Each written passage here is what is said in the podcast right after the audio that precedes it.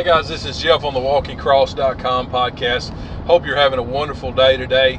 I'd like to talk about some things that I think is super important, and one of the things is is interceding in prayer. You know, I heard a, per- a pastor just just a little while ago talk about this, and he was talking about how that you don't intercede in your mind. He said you intercede in prayer. Well, I don't. I can't say that uh, completely that I agree with that, but I can tell you this that that's interceding we supposed to intercede in prayer. Now i mean you can cast down thoughts i think even in your mind but interceding in prayer i really think in large part it has to do with uh, well prayer. It's what it has to do with. The answer is in the statement meaning you need to intercede in prayer. Well that means prayer. Interceding. And he told the story of a gentleman or actually, I'm, I probably get this wrong, guys, but sometimes I can leave out some details or maybe get them a little bit confused. But um, this is somewhat of what the story was like. He was talking about that there was some people, missionaries in a place, and that the people had, uh, these bandits had got a hold of them, and that there was a, per- a person that had been laid on their heart to pray. And they started interceding for a situation and that they could actually see in their mind a vision of what was going on, or, you know, at least something to pray for. Well, they started praying, and then they interceding in prayer for that situation in the spirit from the way the story uh, was told. And later they find out that these people was delivered out of that hand, that the people they was about to be, they was about to be uh, taken out. And these people told the story that all of a sudden these people just dropped their guns, they dropped their weapons, and they ran. And uh, they was most assuredly, you know, like I said, going to be taken out by these people. But the story, as the story goes, it says that uh, they found out later when these people ran that one of them had said the reason we ran was is there was a 12 foot tall person that stood out in front of them that said, Leave them alone. And they all, their eyes got big and they got scared and they left. That's how the story goes. Interceding in prayer is powerful. Interceding in a situation in the Spirit is powerful.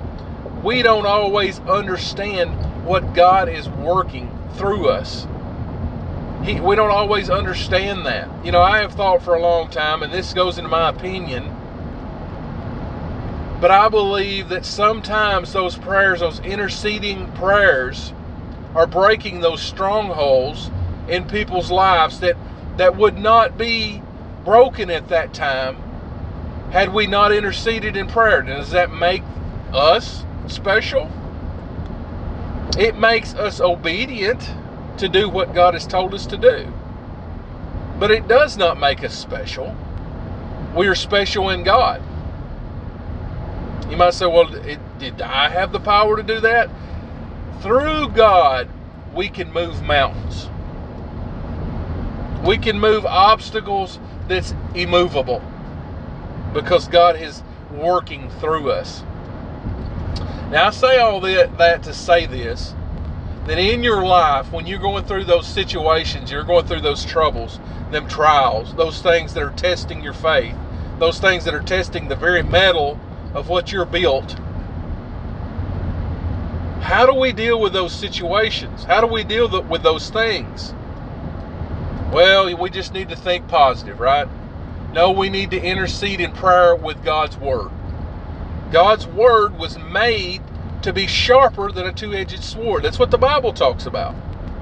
We need to speak right. Yes, we need to keep our mind stayed upon the Word. Positive thinking is important, but it is no replacement for God.